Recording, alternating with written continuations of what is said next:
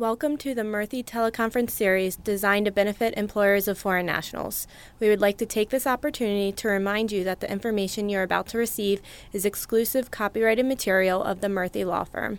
Accordingly, any unauthorized recording is prohibited by law and cannot be disseminated without our prior written permission. Without further ado, it is our pleasure and honor to introduce Attorney Sheila Murthy. Welcome. I'm Sheila Murthy, the president and founder of the Murthy Law Firm. We are so pleased that so many of you can join us for today's Murthy Law Firm monthly teleconference. Today's topic is strategies to help obtain visa approvals for your employees or candidates who are coming to work for your company in the United States, either on B1, H1, etc. I am so pleased to introduce you to two of our brilliant uh, and experienced attorneys at the Murthy Law Firm, Aaron Finkelstein, who has been the managing attorney of the firm and is the guru on so many different issues. He's been at the Murthy Law Firm at this point for approximately 15 years and has worked five years before that as an in the field of U.S. immigration law. Brian Green, who also has 10 or 15 years as an attorney and has been at the Murthy Law Firm for seven years at this point. So, between the three of us, we hope we will really be able to share some wonderful tips with you all.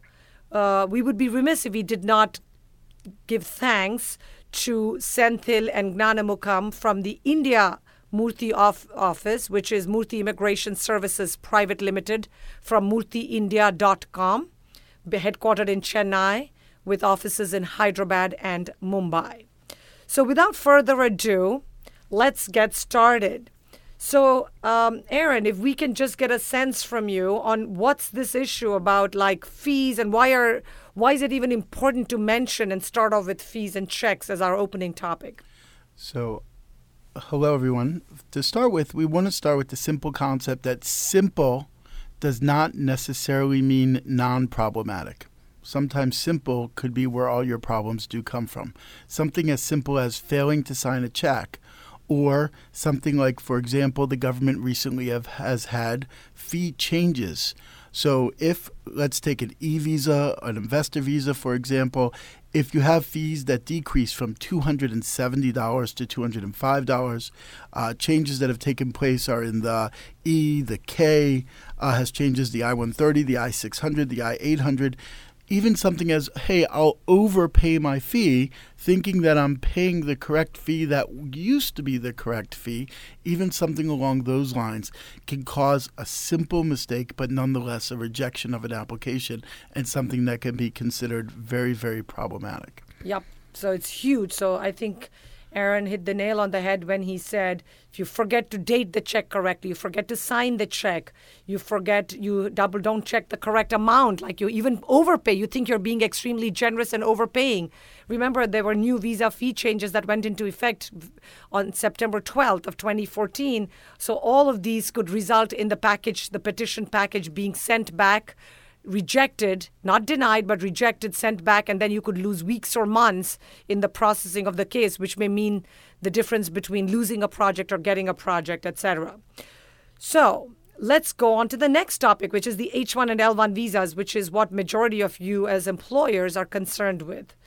You need to always start off the first thing you do in terms of visas from the consulate. Go to the website of the specific U.S. consular post where your employees plan to apply for the visa, whether it's an H 1B or an L 1 or whatever, because each consular office has its own init- different requirements and each of them have their own policies and philosophy in ap- applying and you will gain a lot of insight by going to the particular website before making a trip over.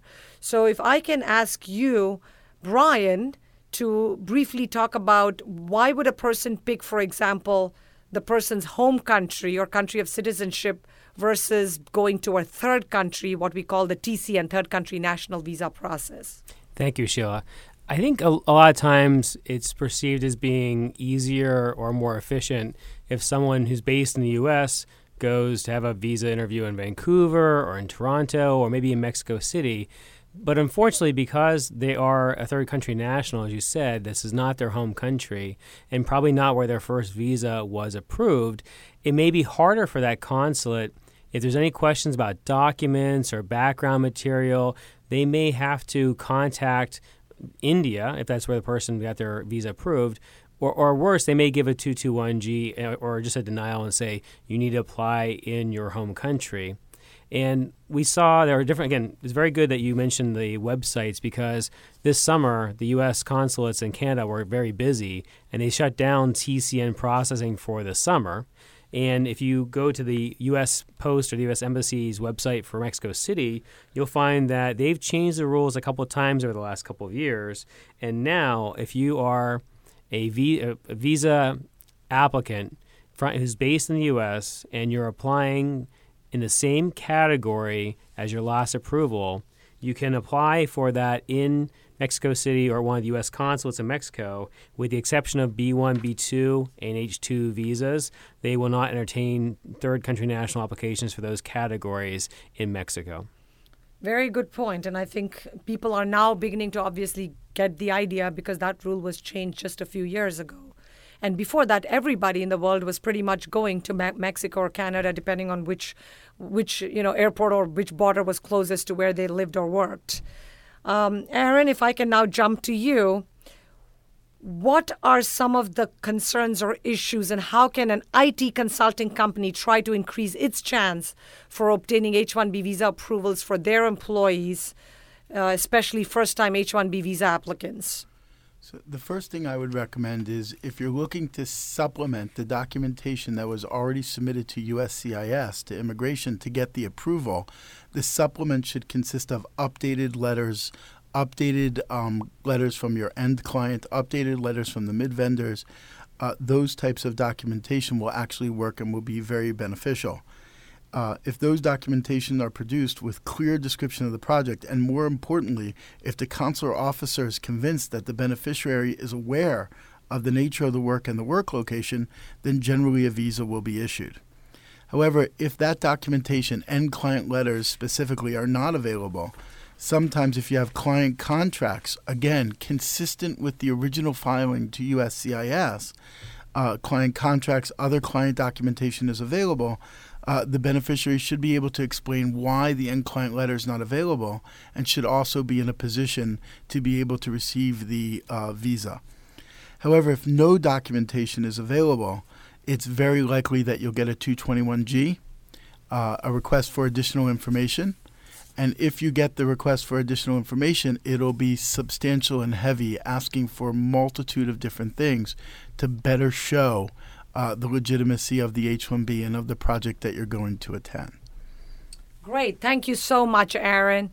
Uh, Brian, uh, Brian, if I can jump to you, what are the other sorts of issues that the person needs to be concerned with? I think it's important that the employer work with the employee to prepare them for the visa interview, and we'll talk about this a little bit later.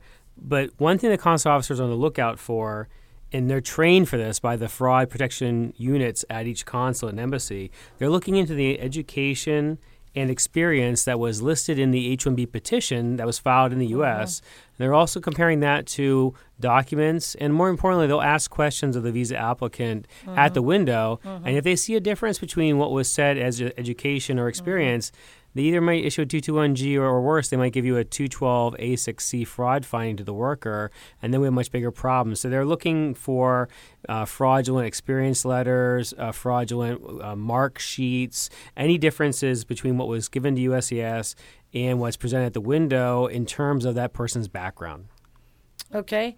And, you know, an important sort of important ideas or tips to keep in mind where the H 1B employer is a direct employer uh, is to provide the government a detailed description of the internal project, the beneficiary, the employee's role in the project, detailed market analysis, and the petitioner's annual income tax return. Sometimes provide it in advance as opposed to waiting either for an RFE or if you get an RFE, then be very willing to prepare and prepare to respond and provide them that information. Also, if the an employee, the H 1B beneficiary, has worked in the United States, for that employer before, then almost always at the consulate, you can expect that the consular officers will request either W 2, year end W 2s, or recent pay stubs for three months or six months. And sometimes they will even cross check the bank statements to make sure that the employer has, in fact, paid the applicant in accordance with the LCA and the H 1B petition because sometimes an employer may unfortunately fraudulently issue a false pay, uh, paycheck. And even though these are federal and state crimes, a lot of people don't realize what a big deal it is. So obviously, you don't want to be doing anything that can risk anything for yourself, personally, your employees, or your company's well being. Now, you know, it's interesting because one thing is very clear that everything we're talking about now is if the employer filed the job to the USCIS and that job got approved for the H 1B, and you're going to the consulate to get the visa based on the documents that were filed to USCIS. But to be very clear, there are some employers that follow the rule, I'm going to call it based on the Hernandez letter, that allows them to file an, an LCA change for a location and for some job duties to allow them to move over to a different location without filing an amended H 1B. Since the consulate, what they're looking for is they're looking for supplemental documentation on what was already submitted to USCIS.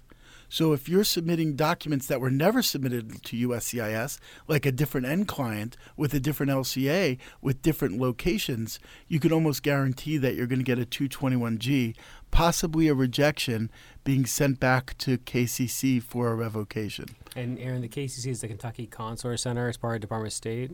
So why is there a difference between what happens in the U.S. and what happens, say, at a consulate in India?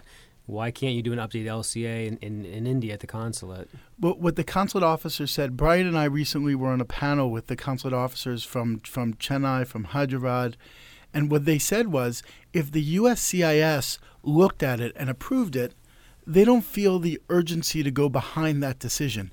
They just want to see if that decision that they made is still there. But if you come back and you say that decision is no longer there, he's working at a different end client with different type of work with a different physical geographic location, then that petition itself they don't believe has been properly vetted with USCIS. So now they feel the re- the responsibility to be very focused and to make sure every I is dotted, every T is crossed which ultimately re- results in 221Gs and it being sent back to KCC. Wonderful. Well, it's not wonderful when that happens, but it's useful to know what to expect and how this works. So, one of the things we tell people all the time, and you as employers need to keep this tip, which will help to obtain H 1B visa approvals for your employees, is that the employee needs to very, very carefully read the H 1B petition the evening before or the L 1 petition, the job duties, the job description, the details. In fact, make the employee keep us read it and almost like they're writing an exam keep it aside and now summarize on a piece of paper what do job duties that they would do because when they when the consular officer asks so what are you going to do? What's your job title they better know exactly what terminology and what words to use, especially if either English is not their main language or they're not familiar with certain technical terminology, because that's what the consular officer is going to hone on in determining whether to issue or not issue that H 1B or L 1 visa for the uh, candidate. So, uh, Aaron, if I can start with you and then jump to Brian. Uh, to discuss what are the other kinds of most common visa questions or visa interview questions that are asked um, from candidates, whether it's a B1 or an H1, etc. So, to start with, a very common question is why do you want to go to the United States? And this is very common for B1, B2, F1, any category that essentially has uh, uh, immigrant intent issues that you have to prove you do not have immigrant intent, that you have to prove that you have a domicile to return to, those types of things. The question of why do you want to go to the U.S. becomes very important. Uh, for for H-1Bs and L-1s, questions of how did you come to know about the employer or the petitioner for H-1Bs? Did you pay any money for the employer or the petitioner to file your case for you? Uh, where will you work while you're in the United States? Do you have an end client? Where will you live while you're in the United States? These types of questions are all telling because number one, they demonstrate whether you truly know what the job is. They demonstrate whether it's a bona fide job or whether you're paying an employer for just the opportunity to get into the United States and you'll figure it out at the end um, the, these that whether it's a family member, not that that's not legal, it's certainly legal, but it's certainly something that could potentially go into their thought processes. All of these types of questions are things that are open and fair game. Brian, anything else that that the consular officers uh, ask of candidates uh, that employers should discuss with their employees? Yeah, I think one of those crucial questions is what is your role at your employer or what is your role going to be on the end client project. And it goes back to what Aaron and I learned in Bangkok at the AILA conference we went to in February. We spoke with the consular officers and they said to us they don't want to have someone give them a piece of paper through the window. They want to look the person in the eye and ask them, what are your job duties going to be? If the person can't explain that in real world terms, as you said earlier, there's going to be a problem maybe 221G. So, getting back to what you said about preparation, if that employee is preparing the night before as like an exam, if they write down eight or 10 job duties and they get nervous, maybe they remember three or four of those job duties, and three or four might be enough for the consular to say, yeah, you're to be coding and testing and doing some work on end client requirements. That idea is keep it fresh in their mind. So if someone is nervous about meeting a government official, they can give back that information. So what is your role is very important. How many employees are at the company? You know, how many people will be working on your project? What is the organizational structure of your employer? Is there a president, a vice president? Do you have a manager? You know, are you working on a team? And what is your salary? The consular officer wants to get an idea. Not only, like as Aaron said, do you know where you're going to live and how long is your commute going to be? Have they, have they told you what your salary is going to be and can you afford to live on that salary? Those are real world answers that they're looking for. Very good point, and that's especially, I guess, particular uh, important if, if anyone is doing a part-time H-1B position, because part-time H-1B positions, uh, while they may be paying fairly decent hourly wages and which are legally permitted for part-time H-1s, it could be unless you and the spouse are living together on each separate H-1B of your own. The question that might come up is, can you really afford to live, and would you become a concern of public charge concern, which they can which could result in a 221G uh, delay, soft denial, or, or, or denial of the H1 or L1 visa. And then other questions that we've touched upon are, you know, education. When did you graduate? Where did you graduate? What are your qualifications? Uh, you know, do you really believe that your work edu- uh, uh, prior work experience and your education relate to the job? It's the employee's responsibility to show and understand how the education and work experience connect and relate to the job. Uh, and if it does not match the job offer, then you need to show how you got that experience and how you can manage and do that job to get the approval. Um, and then they could, certainly could ask you if you've ever been denied a visa before or if you've traveled to the U.S., especially maybe on a B visa, that could be even more relevant. I, you know, it's funny. I find a lot of these questions are questions that the officers themselves, who are not technical people, it, it doesn't have an intrinsic meaning to the officer. For example, if you ask what tools or hardware will your employer be providing providing you with, um, you know, or or necessarily what's the hiring selection that's going on. These questions are more focused in terms of you being able to, to show that you can respond and that there are tools that are being provided or there's not. And here's why there was a hiring selection, and this is what that process was. Um, have you met the met the person who interviewed you? Have you ever met the person who interviewed you before? Well, there's a reason for that question. It's more to balance your response to the question. I think is more valuable than in and than in actuality what the answer is many times. That's not to say sometimes there aren't situations where the answer is extraordinarily important, but there are many, many times it's to see how you're going to answer and how you look at the officer and how you behave to see that there's a bona fides, bona fides of what you're saying, that there's a legitimacy behind what you're saying. Okay. And so let's now get to sort of some of the issues. I'm sure many of you are concerned because there are mid vendor relationships and client relationships and all of that. So let's touch briefly upon um, the issues specific to H-1B relationships with respect to mid vendors, etc. Brian, can I have you start and maybe let's have a small discussion between Brian, Aaron, and myself on this issue. Well, I think we've all talked about it with clients before, and we've seen this coming up. I think we'll all remember back in 2010 when the um, Neufeld memo came out. We had problems with the employer-employee relationship. Now there's been more questions about is there a right to control or is the employer able to control the worker through the series of contracts how are they controlling them at the end client so we're seeing more questions where consular officers want to see complete chains of contracts they want to see whether there is a purchase order is there a uh, documentation showing that the end client knows what the job duties will be and what the consular officer will often do is issue a 221G and take the information from that applicant that they got at the window. They will call their fraud prevention unit, and then that fraud prevention unit will then call the end client and say, is employee so and so going to be reporting back to your work location? What's his role going to be or her role going to be? And are you are you expecting them? And if the answers line up, the visa will be issued. But they're taking a deeper look now into, into how and where the worker is going to be doing their job and comparing that to the H-1B petition. So they're literally breaking it down to whether the H-1B petitioner is a token employer or whether they'll actually have direct control of the applicant's work. Uh, I think it's even more apparent for small companies, for startup companies, companies with 10, less than 10 employees. Uh, consulates tend to ask about the employer employee relationship and the financial viability of the company a little bit more. They often will issue 221Gs uh, and they'll go through many of the things that Brian asked for you know, I could think uh, employment agreements, letters signed by the petitioner and the employees, complete copies of contracts and work orders, purchase purchase orders between the employer and any vendor and any end client, end client letters, mid client, mid vendor letters.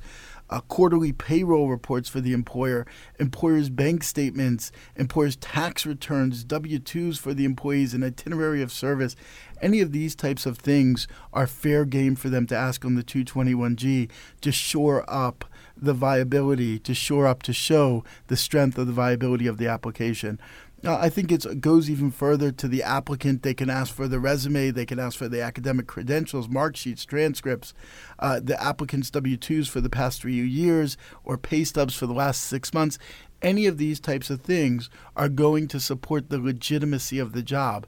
And again, it's supporting the legitimacy of the original filing job. That's what they're looking at. It sounds more like I went forward, like ability to pay and these issues, which aren't normally part of the H-1B process. But you're saying that the consular officer has a doubt about whether this is a, a token employer or a company that really manages the worker and gives them benefits and has that responsibility. Is that where it's I know it's not to in the a certain point, but also very much so where you're talking about a small company. Mm-hmm. When you're talking about a small company, less than ten employees, and you're talking especially a company that's had multiple people that have been applied for the H1, so they tend to vet it a little bit more. Maybe where there's one or two people working at headquarters and most of their staff are out in the field working at end clients. And Brian, what are your thoughts about the consular officers' questions for in-house projects? I think we've seen it. It's it sounds strange, but we've seen a worker go in and apply for a visa where the H-1B petition clearly shows it's consulting and there's an end client involved, and the consular officer will ask questions or issue a 221G asking about in-house project. And, and you ask yourself, well, why is that happening? And what we've heard, especially from, from Senthil and Nanakuman in India, Murthy, India, is that if the consular officer, and we're not at the window, so none of us are going to know exactly what questions and answers were asked or given, there's no videotape if the consular officer either gets answers that are ambiguous and not clear, or if there's maybe even a communication problem between the applicant and the consular officer, the officer may not believe that there's a, an end client project and may assume as a default that the person's going to be working at in house, and they'll give that 221G saying, Give me proof of the in house project, tell me what you're going to be doing for your H 1B petitioner. And it's almost, it's almost a favor because if you've done a bad job as the applicant, this is a second chance for you to try to convince the consular officer to approve the visa. They could just issue a denial, a refusal worksheet at that point, but instead they'll issue that that request for evidence. And now, to make things a little bit easier, the U.S. consulates in Chennai Mumbai have dedicated email addresses where um, I would call it RFE, where 221G documents can be submitted in PDF format only, and they're Chennai H and L at state.gov and Mumbai I sorry Mumbai seven nine seven at state.gov. Those two are two mechanisms where you can respond quicker to the 221G, hopefully get the uh, H-1B visa approved faster.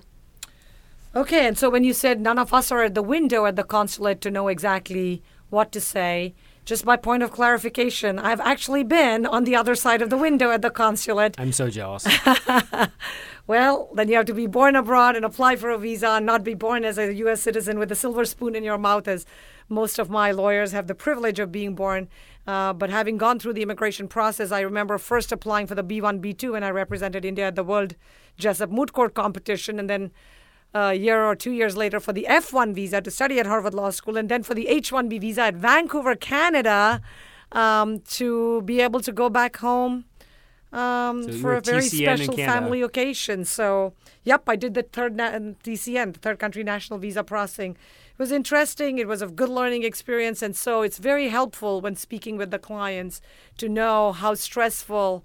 Um, and I remember when I got the F1 visa, majority of the candidates that day were reje- all of them were denied the F1s, which uh, makes it really scary and sad for them, but makes your success almost that much sweeter from a scary and selfish point of view. So it was kind of a strange experience. Uh, and you know, we were talking about the consulates in Chennai and Mumbai, but they've actually been refusing even H4 visa applicants uh, based on not just 221G, which we expect, but even 214B, which most people look at 214B as proof of non-immigrant, the you know non-immigrant versus immigrant intent, and H1 and H4 aren't supposed to be questioned on that visa at all.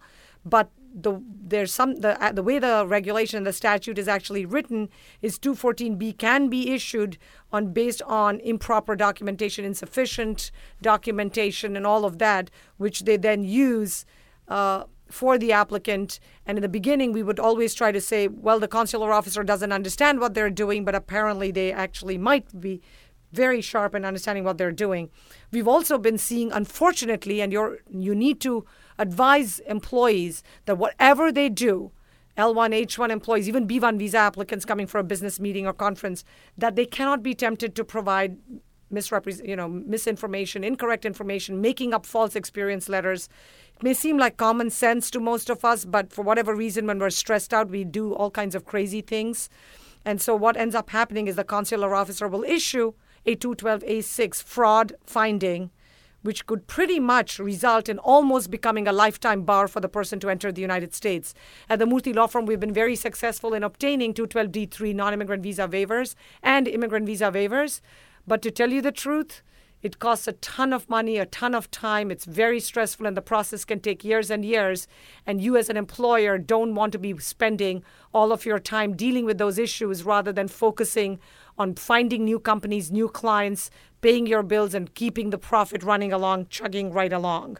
Let's now jump to e- visa issues specific to L1 v- visas, if I can. And Aaron, I'll start with you, and then Brian, you can jump in. Well, I'm just going to make one quick point on the last thing that you said, Sheila. Sometimes we'll see uh, an, em- an employer or an employee will embellish the resume just a little bit because they're trying to not do necessarily anything with immigration, but they're trying to land the end client. And so they're trying to land the end client. So they say, if I just say this or if I just write it this way, it's something that'll work. But you have to remember if you're submitting that resume to a government agency and that government agency vets your resume, if they start calling employers and they start finding out information, the second they find a contradiction, that's fraud. That potentially could be considered fraud. And then it becomes an uphill battle. So I think you have to be very, very cautious in that regard. Uh, issues related, uh, specific issues for L1s. So the first thing I would tell you is for L1B visas, often they're questioned, the, the applicant is questioned about his or her knowledge of the product, product or services of the employer. And the reason they're questioned is this is supposed to be a specialized knowledge category. This is supposed this is a specialized knowledge category. This is a category where it's their knowledge that's opening the door for them to be able to come into the United States. So asking, "Hey, what do you know?" articulated at least enough that me a layman behind the counter is convinced does not seem like an unreasonable request. Okay.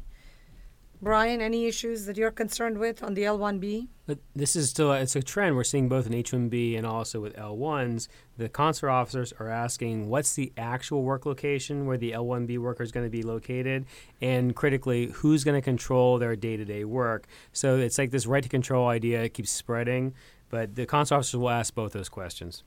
Okay, and of course, we've been seeing the recent trend with respect to high visa denials where there's a blanket L petition approval because the consular officers obviously want to dig in a little bit deeper and they don't feel as comfortable taking the full responsibility because with the uh, individual L1 petition, the USCIS has vetted the application and approved it. Here, they have to kind of do all of the legwork and the grunt work, and they don't want to feel responsible. So, if it's not clearly approvable, they're much more likely to either deny the visa or issue a 221G asking for more information and this happens in particular either when the applicant they believe is not fully qualified, doesn't have the required education or work experience, or is unable to articulate the specialized knowledge or the eligibility for the visa. And if they're not comfortable with the L1 job duties, they will actually advise the applicant to apply for the individual L1B petition with the USCIS. Yeah, and L1B is contrasted against the L1A in the L1A, the person's coming over to be a multinational executive, to be a manager, to manage professionals, coming for a more senior type of position. So, in that situation, the officers look to the experience that the applicant had uh, and to the proposed position in the United States to be able to determine if the experience they got were sufficient for them to fulfill the job that they're coming over to fulfill.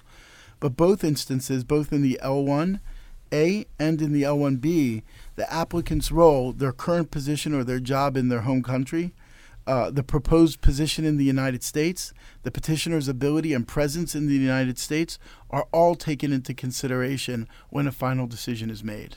Okay.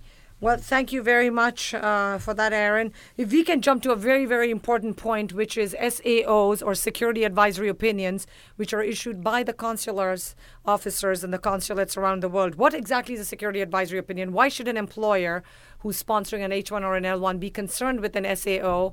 And how can they, what can they do to try to get something done faster, Brian? I think the concern for employers should be how soon can this employee come and join the company and start work? And if you have someone who is working in a sensitive technology area, they're working with certain material science applications, certain types of computer software programming that might be related to national security, or if you're a lucky company and you have an end client that's a, a federal agency, a national defense project, in those situations, the worker is going to be vetted and they will check into that person's background to see first off, is that technology or that um, knowledge risky to either the person coming in the country or giving them more knowledge? Or are they appropriate for that national security project, that federal agency project? So if you have someone who has these issues, the consular officer will issue a request for a security advisory opinion, and that's going to require a stop on the case, and that visa applicant will be stuck in their home country for anywhere from four to 12 weeks, sometimes longer.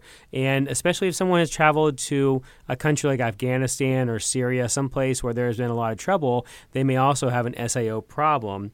And there's a good article on the Murthy India website entitled Insights on Security Advisory Opinions Technology Alert List. There is a list of technologies that could lead to a delay. So if you're planning to have this person on their project soon, you may want to take an SAO problem into mind and, and plan accordingly.